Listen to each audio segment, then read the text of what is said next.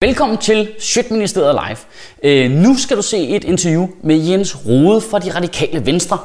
Det er lavet relativt kort tid efter, at han havde skiftet øh, fra Venstre til De Radikale. Han sidder stadigvæk i Europaparlamentet, men øh, han var hjemme, så vi kunne lige snakke med ham. Og vi snakkede med ham om partiskiftet mere, end vi snakkede med ham om EU. Men vi prøver at snakke med ham om begge ting. Og det er, hvis jeg selv skal sige det, et øh, overraskende ærligt interview med Jens Rode. Øhm, ja, det er, han er sådan en, man har tænkt, øh, han var løsgående med sin en gang for Anders Fogh der, og nu er han sgu simpelthen blevet voksen, vil jeg sige. Øh, og meget mere rundt i det. Og det er det interview, jeg faktisk er rigtig glad for, fordi jeg selv blev så overrasket over at snakke med Jens Rode. Men jeg, jeg håber, du kan lide det. Og hvis du kan lide det, så synes jeg, at du skal gå ind på sjøtministeriet.10.dk og give os en lille donation fast, så vi kan blive ved med at lave flere af de her interviews i den hyggelige bar på Nørrebro Teater. Men øh, god fornøjelse.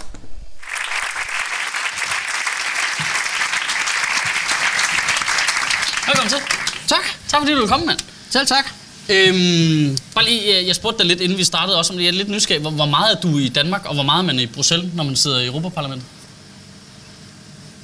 Det er jo sådan øh, meget forskelligt. Ja. Men, øh, men, men hvis jeg sådan skal sætte noget kvantificering på, så er det sådan typisk 3 til fire dage om ugen i, øh, i Bruxelles. Okay. Og så rejser du frem og tilbage hver gang? Altså, Ja, jeg bor Og i vi- Viborg. Ja, så bor du i Viborg, men og, og, hvordan går det med familien og sådan noget? Er det jeg, jeg tænker bare, det er Jo, helt... Men det skal du hellere spørge min kone om, og mine, mine, mine børn. Men altså, der er den øh, moderne verden jo god, fordi øh, det, det er faktisk meget fedt, det der med at kunne facetime med dem en gang imellem. Ja, ja. Så de lige kan... jeg er også så, så, selv- vi, lige- så vi lige kan se hinanden, når vi... Øh, jeg, jeg er sådan meget udigital, så det er først noget, jeg sådan lige er kommet på nu, men, men, øh, men det virker sgu egentlig meget godt. Ja, Altså, ja, så, jeg, jeg, så jeg håber på, at det går okay. ja, jeg er også sådan en, der tager på turné, så jeg er også øh, totalt glad for Steve Jobs. Han opfandt det, inden han døde. Ja, det er perfekt. Ja. Øhm, nå, spændende. Det bare, øh, det var, jeg ville- jeg var fisket lidt efter, om du, du er ikke taget hjem kun for det her, vel? Jo da. Vi, vi er lige nødt til lige hurtigt, jeg tror lige, vi skal hurtigt berøre det der partiskifte der. Øhm, for ellers virker det mærkeligt. Jeg tror, jeg går ud fra, at faktisk de fleste her er, følger jo med i ting, så vi behøver ikke at... Jeg tror, jeg tror, folk har læst pensum, har jeg ret i det? Øh, fulgt med i ting og sådan noget. Men det er bare fordi, det er en lidt fascinerende størrelse, det der partiskifte. Hvor, hvor længe går man og tænker over sådan noget? Ja, nu siger jeg mand. Jeg mener dig. Hvor længe gik du og tænkte over det? for det er jo nok forskelligt for... Jamen, det tror jeg, jeg har tænkt øh, længe over. Ja. Øhm, og det er svært egentlig at sådan lige at slå ned. Jeg har tænkt meget over efterfølgende, hvornår er det, fordi jeg får hele tiden for spørgsmål, Ja, ja, hvornår slår det ned i dig, at nu sker det? Ja. øh, eller at det er det, du skal gøre. Og hvis jeg skal slå ned på noget, så er det, jeg var med i, jeg tror det var jeg, i november måned, var jeg med i en udsendelse, der hedder Vi ses hos Clement, Ja. som de fleste jo nok kender. Alle politikere skræk at komme derind. øh, ja, det er fordi, han er sgu svær. Øh, især han, han er svær at komme ind til, hvis du prøver bullshit. Ja. Så og, og, og jeg har faktisk jeg er blevet interviewet mange gange af ham, og så kommer han ind og er meget budskabsorienteret og siger, nu skal jeg huske at sige det, nu skal jeg huske at sige det. Så jeg besluttede mig for at sige, eller, eller for, at nu går jeg bare ind i studiet, og så svarer jeg fuldstændig uden filter. Og jeg sagde til hans øh, assistent, der ringede til mig forinden, og for at briefe mig om, hvad det handler om, så jeg vil ikke have nogen spørgsmål på forhånd. Jeg vil bare have det sådan, og så, og så svarer jeg sgu egentlig, hvad jeg bare synes Ja. herindefra. Og Hella Joff, hun var med i den udsendelse. Og da vi så kom ud derfra, så sagde hun, Jens, nu har jeg siddet og lyttet meget nøje til, hvad du siger. Og du er sgu radikal. og du har tabt den der kamp i Venstre. Og så kommer Clement, og så, så siger, så siger Hella Juf, jeg forklarer lige Jens, at han er radikal. og så siger Clement, Jens, han er sgu mere venstreorienteret end de radikale. og så tænker jeg, okay. Så, så, øh, så måtte jeg ligesom... Øh, jamen, jeg, jeg tror egentlig, at det var... Øh, øh, at, at, at det, var det, det var egentlig det, der sådan gjorde, at jeg tænkte, øh, ja, okay, tag konsekvensen ja. af, at dit eget parti har flyttet sig. Jeg mener, at Venstre har flyttet sig meget. Men selvfølgelig har jeg jo også selv på en eller anden måde øh, flyttet et, et perspektiv, og det har jo selvfølgelig også meget at gøre med, at jeg tilbringer så meget tid i udlandet og kommer i så mange forskellige lande og har oplevet den europæiske finanskrise udspille sig i mange lande, og hvordan er recovery, altså hvordan er de kommet igennem finanskrisen. Øh, og når man sådan ser sig selv, og man ser Danmark øh, udefra, så er det klart, at så, så, så, så er der nogle, nogle perspektiver, som, som, øh, som skifter lidt. Og det har jo selvfølgelig også været med til at påvirke mit, mit syn på, hvad er det egentlig, der er de danske værdier, hvad er det, der gør os stærke, hvad er det egentlig, som skaber vores sammenhængskraft, hvad er det egentlig, der skaber vores kulturelle identitet, og det er fandme ikke Dansk Folkeparti. Og, så, og der... Den, øh, den, det er en rimelig sikker en her på Nørrebro Teater. men, men, øh, Budskabsorienteret. men, øh, nej, det- nej, men det mener jeg. Altså, men, øh, og der synes, du så, altså, der synes du så, at Venstre flyttede sig. Nu kommer vi så at starte om politikken alligevel, kan man sige. Men altså, du synes simpelthen, at Venstre flyttede sig væk fra det, og så stod du alene tilbage-agtigt og måtte tage valget. Ja, jeg har jo oplevet det igennem øh, ja, for- noget, ja. noget tid, altså i, i, øh, i forhold til... Altså, da jeg meldte mig ind i Venstre i sin tid, det var jo... Altså, jeg, jeg var jo med til at starte lokalradioer op og alt sådan noget. Dengang, altså jeg ved ikke, om I er klar over det, men, men, men i 19, altså frem til 1986, der var parabolantennen forbudt i Danmark. Jamen det kan man jo ikke engang forestille sig i dag. nej, nej, nej. Altså, øh, men, men jeg synes simpelthen, der var så meget frihed at kæmpe for dengang. Og så meldte jeg mig jo ind i Venstre, fordi vi havde en uh, Uffe Ellemann Jensen, Ja, der... Øh, han fik mig til at gå med blå sokker med stjerner på og slips. Jeg havde EU-ur, jeg havde, jeg, jeg, havde, jeg havde det hele. Jeg Fan af EU. Jeg, jeg, for sat, mand, jeg så under EU-flag. Det skal man ikke, fordi... Det, det, det, Så dør der en engel eller sted. nej, det, det virker ikke sådan befordrende, for, hvis man skal have nogen med hjem. Og sådan noget. Ja, hun kigger op i, I loftet og bare, alder. hvad fuck Hvad er det der? laver mand? Nå, men jeg synes jo, det der var meget smukt. Men, men, men det var jo hele fokuset på, at, at, øh, at individualismen skal have en fællesskabsramme at være i. Og den, den synes jeg jo er, er ret fed. Øhm, og i dag synes jeg jo bare, og samtidig med, at der så, øh, muren var der jo stadigvæk og sådan noget, Ja. der var meget øh, frihed at kæmpe for, så måtte man ikke glemme fællesskabet. I dag synes jeg jo, at vi har frihed og frihed og frihed. Vi har al den frihed, vi overhovedet vil. Ja. Der er ingen, der truer vores frihed. Jo, der er nogle øh, radikaliserede elementer, og det, det er ikke radikale venstre, jeg snakker om. Lad mig se. men, men der er jo nogen, som, som, øh, som selvfølgelig gør det, men det er jo ikke noget, der sådan generelt, synes jeg, truer vores øh, samfund. Nej. Øh, det, det er vi alt for stærkt til. Og så, så, så synes jeg, det er vigtigt, at vi, eller, eller der, hvor jeg synes, kæden hopper af, det er, at vi er, øh, at den frihed, vi har, der, der, hvor jeg synes, at det virkelig var det, der skulle være hovedfokus dengang, fordi der var meget ufrihed, øh, så tror jeg, at der i dag er behov for, at nogen tør i talesæt fællesskabet. Ja. Fordi hvis ikke der er et fællesskab at spejle sig i, og have sin frihed i, jamen så kan vi lige så godt være på månen alle sammen. Det er jo fedt, så har vi den ultimative frihed. Men hvad skal vi bruge den til? Det er jo bare tomt, hvis ikke at den eksisterer inden for rammen af Ja, et men man kan sige, lige nu er der jo i hvert fald ikke et fællesskab. I, altså, når, hvis jeg Jamen, kigger på dansk det, politik, det, er det, der det er jo ikke blevet umoderne. Altså, du bliver jo opfattet som en, øh, en, en, en 70'er hippie eller en nar, hvis det er sådan. Jamen, ikke engang Socialdemokraterne tør at bruge ordet fælles, altså ordet fællesskab eller solidaritet. Der er ingen, der tør tale om solidaritet. Det er sjovt, Ej, når det- jeg har brugt ordet solidaritet i mine foredrag, i, øh, over for besøgsgrupper i parlamentet og sådan noget, så kommer folk altid og siger, at du skal venstreorienteret og sådan noget. Nej, det, det har da ikke noget med det at gøre. Det har noget at gøre med, at, at hvis ikke der er en vis grad af fællesskab og en vis grad af solidaritet, og vi på en eller anden måde forpligter hinanden på nogle fælles rammer,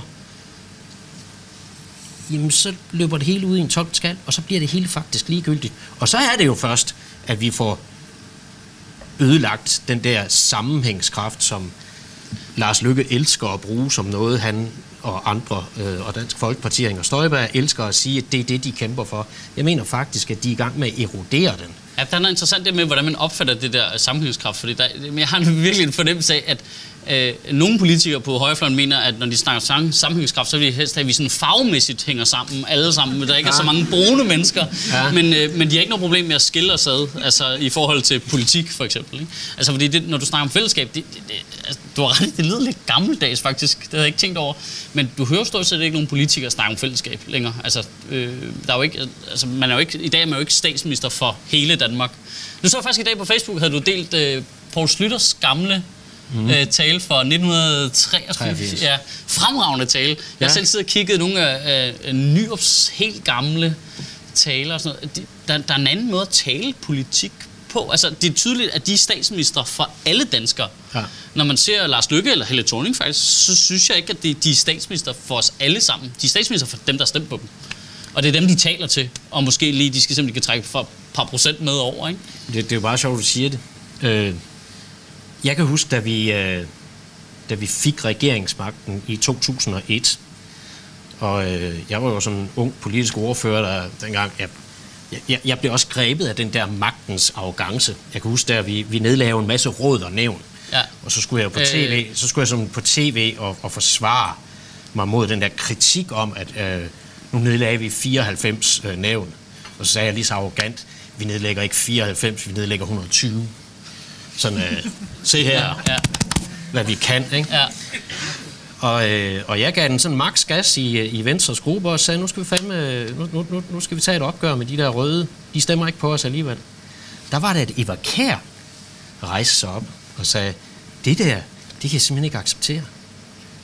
Vi skal jo huske, at vi er regering for alle danskere, og ikke kun for dem, der har stemt på os. Og det var, altså, det var jo en læresætning for sådan en øh, ung knø som mig, der blev grebet af over, ungdomligt øh, overmod.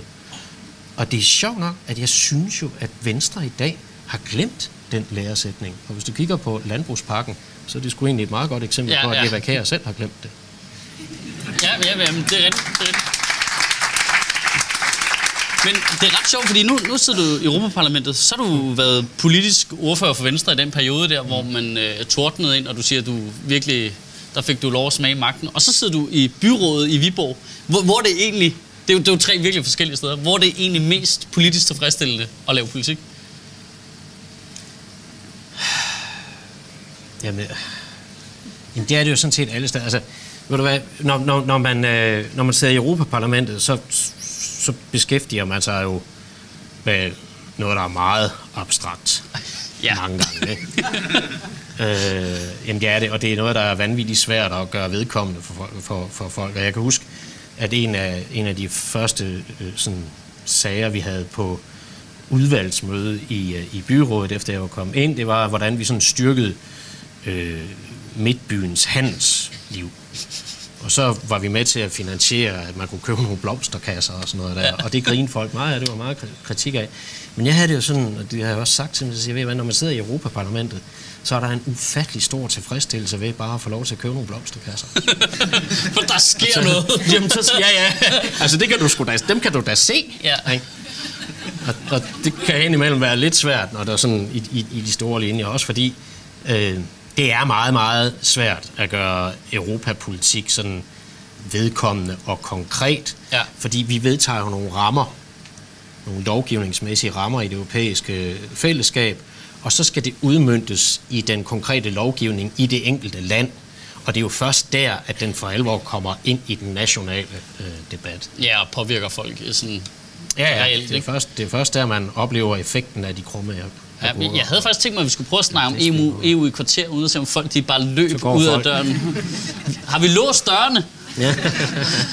Perfekt. Øhm, jeg, jeg kan ikke... Øh, for mig virker det enormt fjern med de der grupper, I sidder i i Europaparlamentet. Øh, du sidder i gruppen for liberale og demokrater for Europa. ja. Øh, Det er sjovt, det er adskilt, ikke?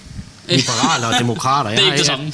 Nej, ja, det, det, det forstår man heller ikke. men helt. nu er jeg studset over, da du så skifter parti herhjemme, der skifter du jo ikke gruppe i Europaparlamentet. Hvordan kan det egentlig være? Fordi jeg er jo stadigvæk er liberal.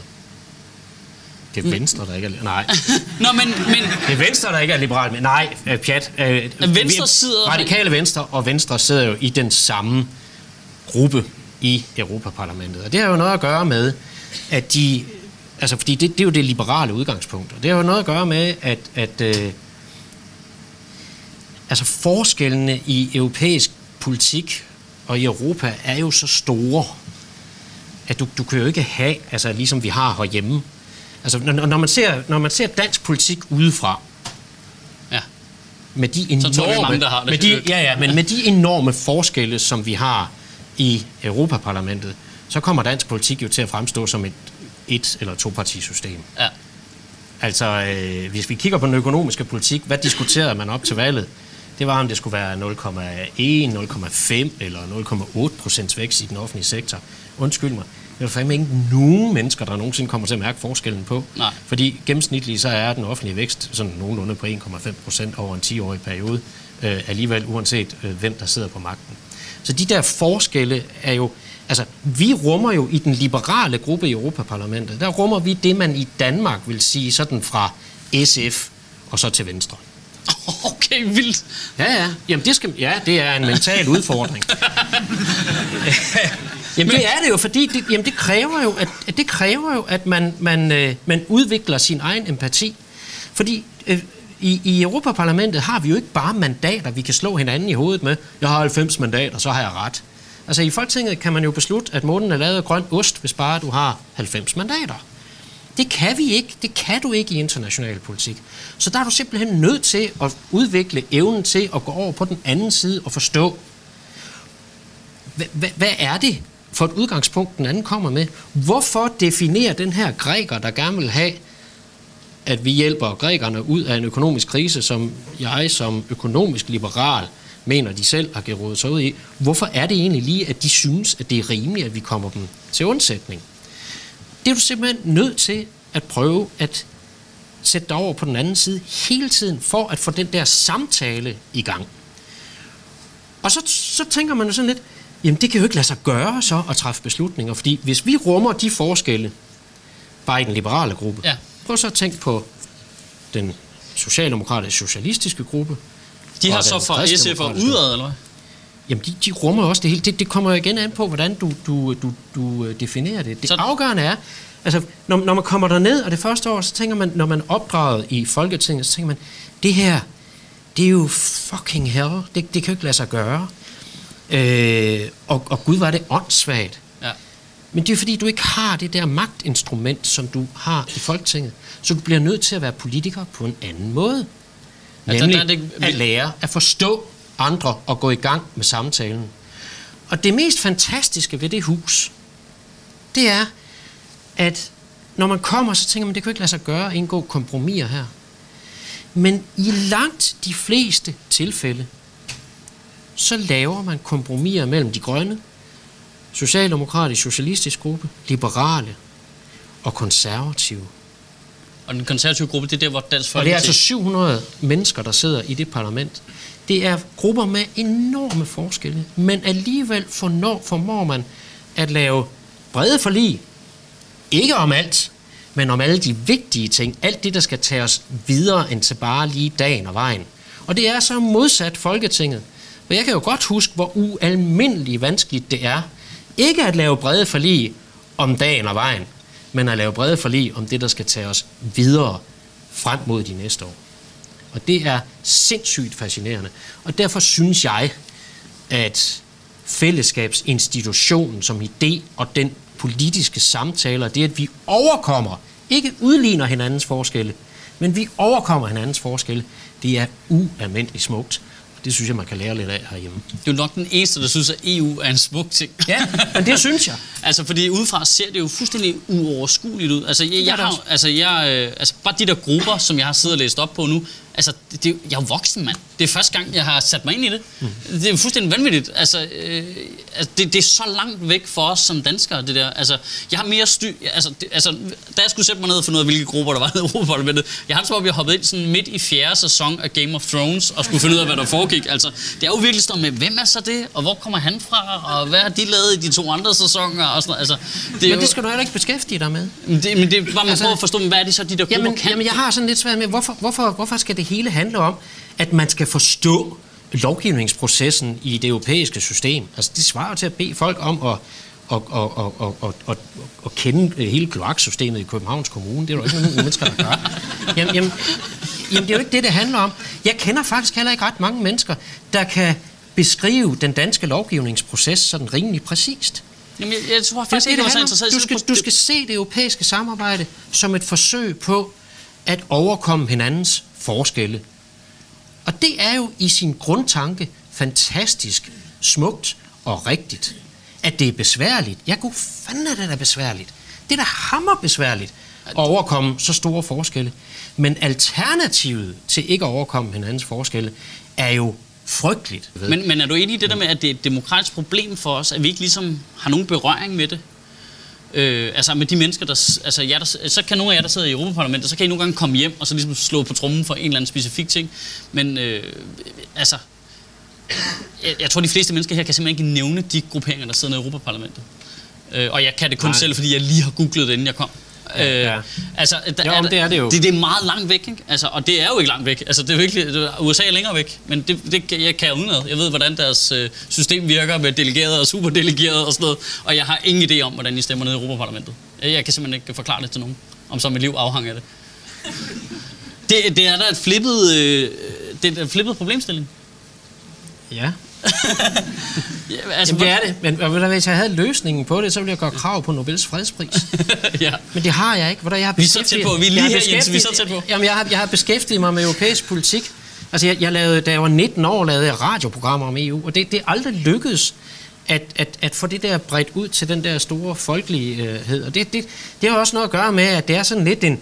Selvfølgelig er det jo en besværlig størrelse ud fra, at det er jo sådan meget... Altså, øh, hvornår bliver et forslag egentlig øh, til realiteter Ja. i, øh, øh, i, i, i Europa? Hvornår, øh, hvornår udmyndtes det? EU, det, er- det er jo sådan også moderne at kritisere EU for, øh, jamen, I kan jo ingenting. Hvor fanden kommer I ikke med løsninger på fællesskabskrisen? Jamen, det har man faktisk forsøgt at gøre fra fællesskabsinstitutioner i ualmindelig lang tid. Men EU er jo aldrig andet end det, medlemslandene gør det til. Hvis ikke medlemslandene er villige til at lave fælles løsninger, så kan EU-institutionerne jo sådan set ikke gøre ret meget ved det. Og jeg tror, at nej, en, det, en, af- en af de der problemstillinger, der er to problemstillinger, som jeg tror er helt centrale. Den ene er, vi er ikke vant til, altså øh, dels er, er beslutningsproceduren besværlig, ikke mindst ud fra en dansk kontekst, hvor vi er vant til, vi har sådan Folketinget, der er et kammer, og det er det, vi ligesom tager udgangspunkt Ja. i. Øh, vi, vi er ikke vant til tokammersystemtænkningen. Og i Europa eller i EU har du jo reelt set tre kammer. Du har kommissionen, du har Europaparlamentet, og du har rådet. Og så er man sådan ligesom ved at allerede øh, Ja, ja. Men så er der jo så også det, at altså, Uffe Ellemann kunne jo, fordi han turde at rejse sig op og tale for fællesskabet på fællesskabets præmisser, og ikke bare altid på den nationale præmis, så kunne han jo skabe en bevægelse dengang. Selvfølgelig var der mange, der havde noget imod ham, og man sagde også nej til Maastricht, ja. men han kunne også godt skabe en bevægelse og skabe noget følelse omkring det her, og gøre, at folk de rent faktisk forholdt sig mere aktivt til det. Øh, det tror jeg er vigtigt, og der savner jeg nogle flere statsledere i det danske folketing, og i øvrigt også i andre europæiske øh, parlamenter, altså nationale parlamenter, øh, frem for bare regeringschefer. Fordi jeg ser ikke i dag, at der er nogle partiledere, der reelt set tør at rejse sig op og tale for fællesskabet på fællesskabets præmisser. Det handler hele tiden om mig, mig, mig, mig. Hvad kan vi gøre? What's in it for me? I Ja, stedet for at sige, hvad kan jeg gøre? Hvad kan jeg bidrage med for at sikre den her stabilitet og sikre, at vi faktisk har et økonomisk og politisk stabilt Europa, som er forudsætningen for, at vi kan have økonomisk vækst og vi kan have fred og frihed. Det er sjovt, du siger det der med, at, øh, at man øh, i Europaparlamentet har prøvet at håndtere nogle af de kriser, der er kommet nu med flygtninge. For jeg hørte dig på et tidspunkt sige, at man jo igennem mange år i Europaparlamentet har prøvet ligesom at håndtere den potentielle migrant-flygtningekrise, der kunne komme, som nu er kommet. Mm. Men det har jeg som dansker ikke hørt et pip om. Nej. Og hvis jeg havde det, så, så havde verden jo, altså så havde vores politiske debat her i Danmark jo set væsentligt anderledes ud. Hvis jeg for syv år siden havde set i mine øh, TV2-nyheder, at det var noget, man snakker om i Europaparlamentet, og det blev stemt ned på grund af et eller andet, et eller andet. Og så, så, men så var den bevidsthed jo i gang hos mig som vælger, kan man sige. Men, men det er også derfor, jeg bliver simpelthen så rasende. Jeg bliver så rasende, når jeg ser Lars Lykke sige, virkeligheden kom bag på os. det er jo kun ham, der kom på, tror jeg. Nej, men, men, men, men med flygtningestrømmen. Jeg siger, vi, vi, øh, den starter i 2009. Øh, fordi der, der, øh, der går man ud og siger at vi er, til tyrkerne, vi har kun forhandlet med jer for sjov. Ja. Og vi vil hellere øh, tilbyde et privilegeret partnerskab. Øh, og så bliver Erdogan, han bliver jo skide sur og føler sig ydmyget, så han vender sig om, så laver han jo visumaftaler og handelsaftaler med alle de her bananstater der i, i, i Nordafrika og sådan noget. Og så lige pludselig, så øh, bliver der jo så fri trafik, vandre, fri trafik opad, og tyrkerne, de vil jo ikke have dem. Øh, og så bliver de sendt videre op til Grækenland. Der starter det. Og i 2011 er jeg selv med til at lave en rapport i Europaparlamentet, hvor vi siger, hvis ikke vi finder fælles løsninger på det her nu, med Lampedusa og så videre, så vil der ske det, at vi, øh, fordi vi kunne se, at grækerne og italienerne smed nøglerne på bordet, fordi de kunne simpelthen ikke, øh, de, de kunne ikke øh, magte, altså de kunne ikke nej, tage de, de alle stod, de her nej. flygtninge. Så derfor sendte de dem bare videre op igennem Europa. Så vil vi få en masse illegale indvandrere. Altså folk, der ikke har opholdstilladelse. Og det er jo de, i virkeligheden den største trussel mod vores samfund, øh, fordi de har ikke noget sted at gå hen. Det er de svageste mennesker, der findes. Det er dem, der bliver udnyttet af de værste og brød, mest brødende kar i vores samfund. Det er dem, der kan øh, på den måde være med til at skabe øh, løntrykkeri, fordi der er nogen, der får nogle konkurrencefordele øh, ved, at de øh, rent faktisk øh, udnytter nogle mennesker, der, der er meget svage. De kan ikke engang, de udgør en sundhedsrisiko, fordi de kan ikke gå til lægen, når de bliver syge, det vil sige epidemier og ting og sådan noget, som vi troede, vi var af med, de kan lige pludselig spredes. Det har vi prøvet at sige, det her det er en potentielt tikkende bombe at vi ikke ved, hvem der kommer. Vi er nødt til at oprette legale migrationsveje. Vi er nødt til at oprette de her hotspots, hvor vi i fællesskab er med til at behandle asylansøgninger, hvilket selvfølgelig kræver, at man har en fælles asylpolitik. Ja. Du kan sgu da ikke sidde i det samme telt, og så behandle asylansøgninger fra mennesker, der sidder der, ud fra 28 forskellige regelsæt. Det giver jo ikke nogen mening. Så vi har jo længe prøvet at sige, at det her er en kæmpe tikkende bombe under Europa.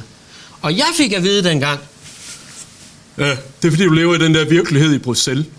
I jeres, glatbob, øh, jeres glasboble, og det er sådan en Bruxelles-virkelighed. Den skal du ikke komme her til. Ja, for vi, kan, vi, vi, vi kan ikke se nogen immigranter Jeg har stået i Venstres gruppeværelse, og så prøvede sådan noget der, øh, også, og, og, og, og jeg kan huske en gang, jeg stod med nogle internationale aviser og viste, prøv at se her, prøv at se her, hvad der står, prøv at se det, øh, hvor, hvor svaret var, Øh, Øh, fra en nuværende minister. Tak, øh, tak for orienteringen, Jens Rode, men folk læser, danskerne læser ikke de vælt.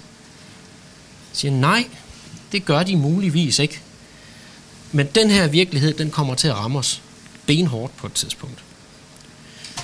Og det har den så gjort nu. Og så, fordi man ikke har vist rettidig omhu, og prøvet at finde fælles, solidariske løsninger på den her flygtningeproblemstilling, så oplever vi i dag et Europa, der er taget på sengen, og derfor i virkeligheden med, med, med, med det her problem risikerer at falde fuldstændig fra hinanden, for der er ikke noget, der er i stand til at splitte mennesker og lande mere end diskussion om flygtninge indvandrere. Nej, den er giftig. Det er og hvis, ja, og det er derfor, der er nogen, der er nødt til at tage det ansvar på sig, at sige, uanset hvad, uanset hvilke problemer det er, uanset hvad vi står overfor, så skal vi overkomme hinandens forskelle, fordi hvis ikke vi bygger bro nu,